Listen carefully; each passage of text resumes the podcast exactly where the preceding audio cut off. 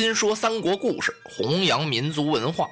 大家好，我是拉老师，欢迎您收听新一期的《三国新说》栏目。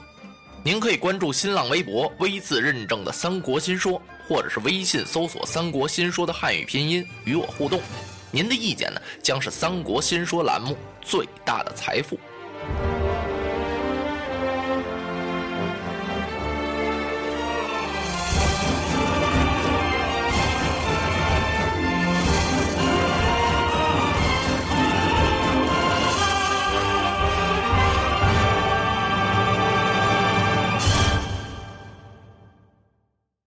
话说李肃啊，说降了吕布，回来禀明了董卓。按照他跟吕布规定的这个时间呀，说今夜三更天，吕布就要杀丁原，来投董卓。董卓心里十分高兴。李肃带着人马前来接应吕布来了。他悄悄的呀，把这人马呀埋伏在大营的四周，等候消息。一直到了鼓打三更，李肃听了听。吕布这大营里啊，是声息皆无，不由得呀，李肃这心是砰砰直跳啊！心说怎么回事啊？我这老乡不是反盆了？说完了不认账了？那可倒好，东西也留下了，马也留下了，最后没这码事儿了。那董卓还不得把我宰了啊？他刚想到这儿，就听吕布这大营里头啊一声炮响，跟着是辕门大开。灯笼火把，料子油松，照如白昼似的一般。吕布由打里边是气哼哼的出来了，手里提着宝剑，还有一颗血淋淋的人头。感情他把丁原已经给斩了。李肃一见是喜不自胜，赶忙过来拱手施礼：“恭喜贤弟，从此是高官得坐呀！你快跟我来吧。”吕布有李肃陪同着。来到董卓的大营，董卓在辕门宫后，把吕布请进大帐。大帐之中啊，已经高摆了酒席。董卓是亲自给吕布把盏，而且把吕奉先呀让在上岗岗正当中的座位上落了座了。吕布感动啊，他就跟李肃说了：“说呀，我有心拜董卓为义父，不知仁兄意下如何？”李肃一听，这可是个大好事啊！他立刻是挺身站起，跟董卓这么一说，董卓乐得这俩手都拍不到一块儿了。哎呀，这还了得！我有这福气吗？董卓得吕布将军，就如同大旱逢时雨啊！如果吕布将军再摆在我的旗下，那我的造化可不小哦！董卓的话还没说完，吕布已经跪下了，他拜董卓为义父了。您看吕布这人相，刚杀了一个义父丁原，在这儿又拜了一个。董卓当即赠给吕布一套金甲锦袍，这就算是个见面礼了。董卓为什么这么高兴呢？一个是，收了这么一个干儿子。也可以说是白捡的，这员大将吕布、吕奉先呀。再一个呢，还收了丁原一二十万人马，自己这势力呀可大多了，他能不高兴吗？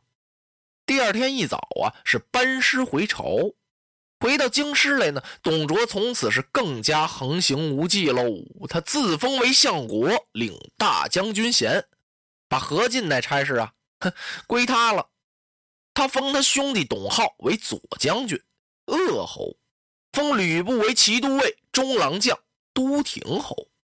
从此，董卓呀是见吕上殿，旁若无人。这见吕上殿怎么回事啊？在古代呀，那有功的大臣够了一定的爵位，皇上呢就允许他带着宝剑上朝了。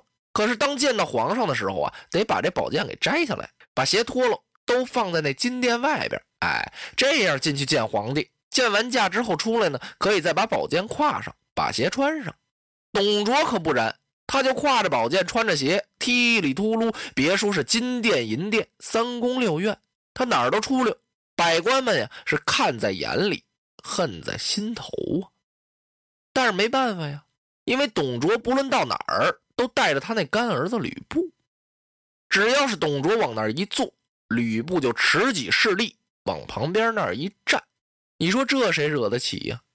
吕布啊有万将难敌之勇啊，所以这文武百官呢，只得落个背后，长吁短叹呢。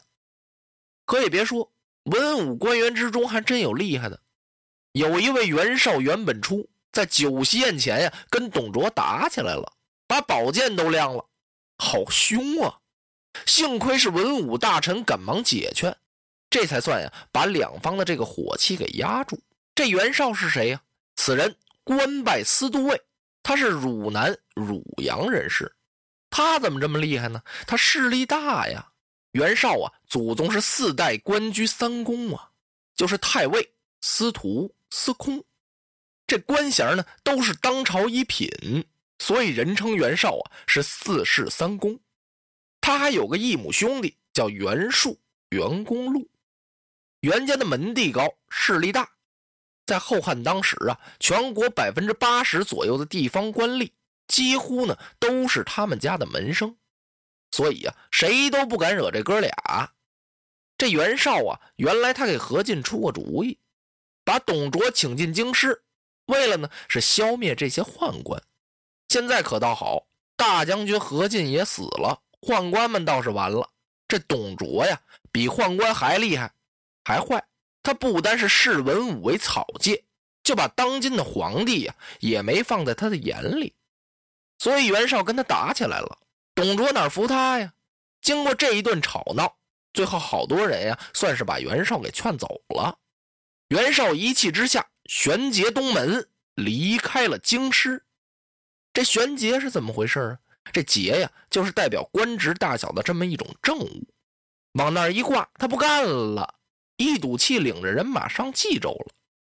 后来有人给董卓出主意啊，说袁绍这人不好惹。您真把他得罪苦了，他能反喽？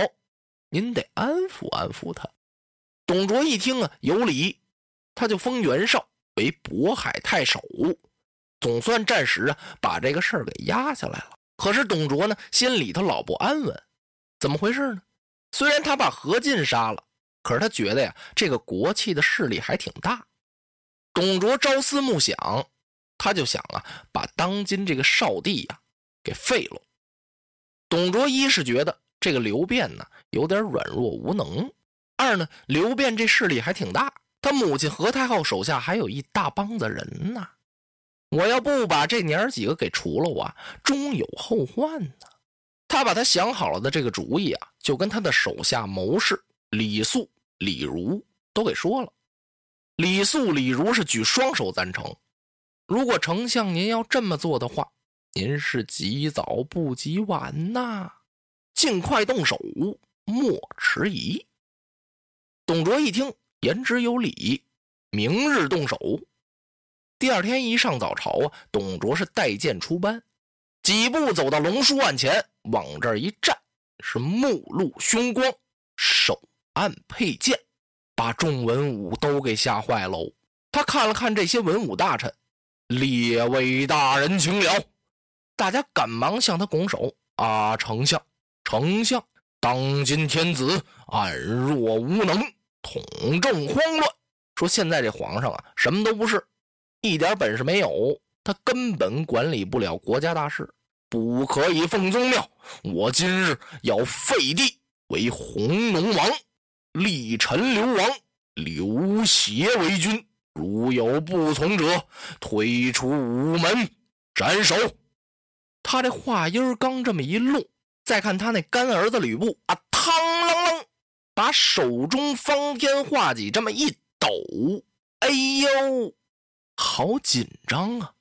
当时啊，这金銮宝殿上的空气就变了，几乎都凝结了。咔嚓一下，所有的文武都愣那儿了，连个出大气儿的都没了。只见董卓一摆手，动手，哗啦一下。垫脚下呀，闯上来十几个武士，由打这宝座上就把那少帝刘辩给抻下去了，让他面北长跪，长跪称臣呐。然后啊，把他的母亲何太后，还有这正宫娘娘唐妃，啪，把那凤冠也给打掉了，让他们呀跪到少帝的身后。这时呢，就把陈留王刘协给扶上宝座去了。这刘协当时多大岁数啊？九岁。他就是汉朝啊最后的那个皇帝，汉献帝。当时啊立年号为初平元年，董卓让文武百官是跪倒朝贺。哎呦，这时候这金銮殿上这乱呢，乱什么呀？那少帝跟那何太后以及唐妃呀是放声大哭啊，文武百官是纷纷落泪。这哪儿朝贺呀？跟报丧一样。忽然呀，就在文官的班列之中，有人大叫一声。反了啊！反了！逆贼董卓，你敢上欺天子，下压群臣，无端废帝，罪不容诛！老夫以警血接耳，就是我把这一腔的血都倒给你了，我跟你拼了！随着这说话的声音啊，只见一位大臣一抖手，啪，把那牙剪就给扔出来了，朝董卓面门就打过来了。这牙剪是什么玩意儿？就是大臣手里边啊拿着的那块象牙板啊，也叫牙护。那玩意儿是干什么用的呢？说是大臣向天子奏本的时候啊，有些事儿啊怕忘了，都记在那上面。那玩意儿呢，大多数是用象牙做的，那块板也挺沉呢。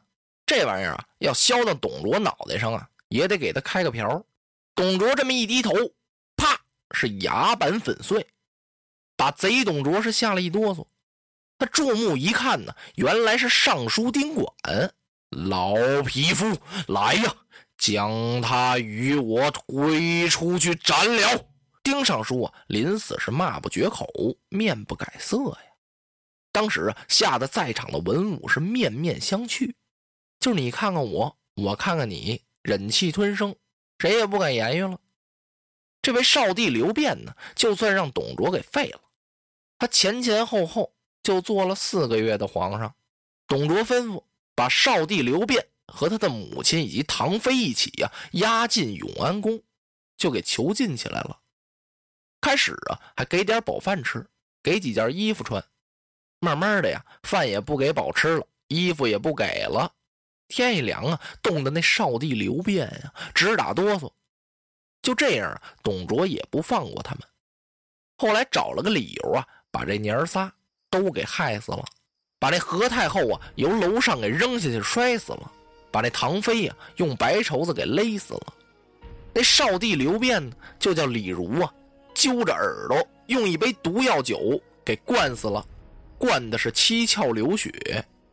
杀死娘儿几个之后啊，就把他们埋在了荒郊野外。一代皇帝呀就这么着告终了。从此老贼董卓更加是肆无忌惮。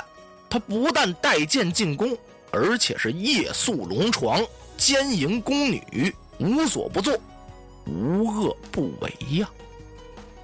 那之后又发生了怎样的故事呢？咱们下集再讲。落花葬黄冢，花蝶各西东。千年之后的我，重复着相同的梦。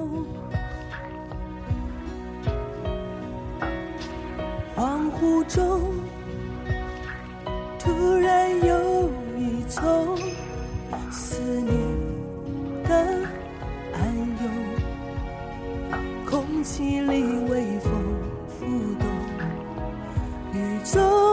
不同的香浓，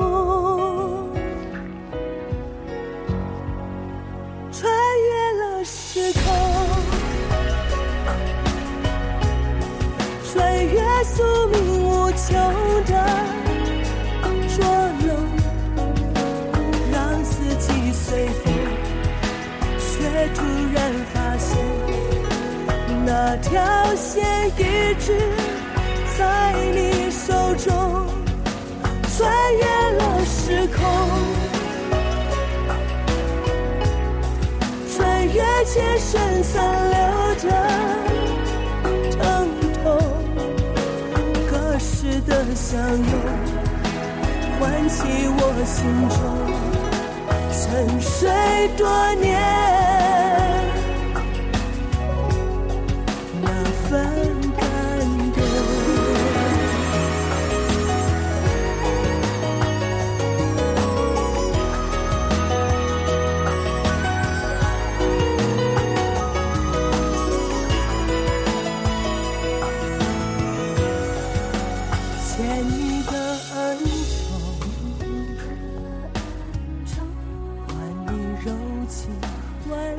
万种，这千回百转，也只为了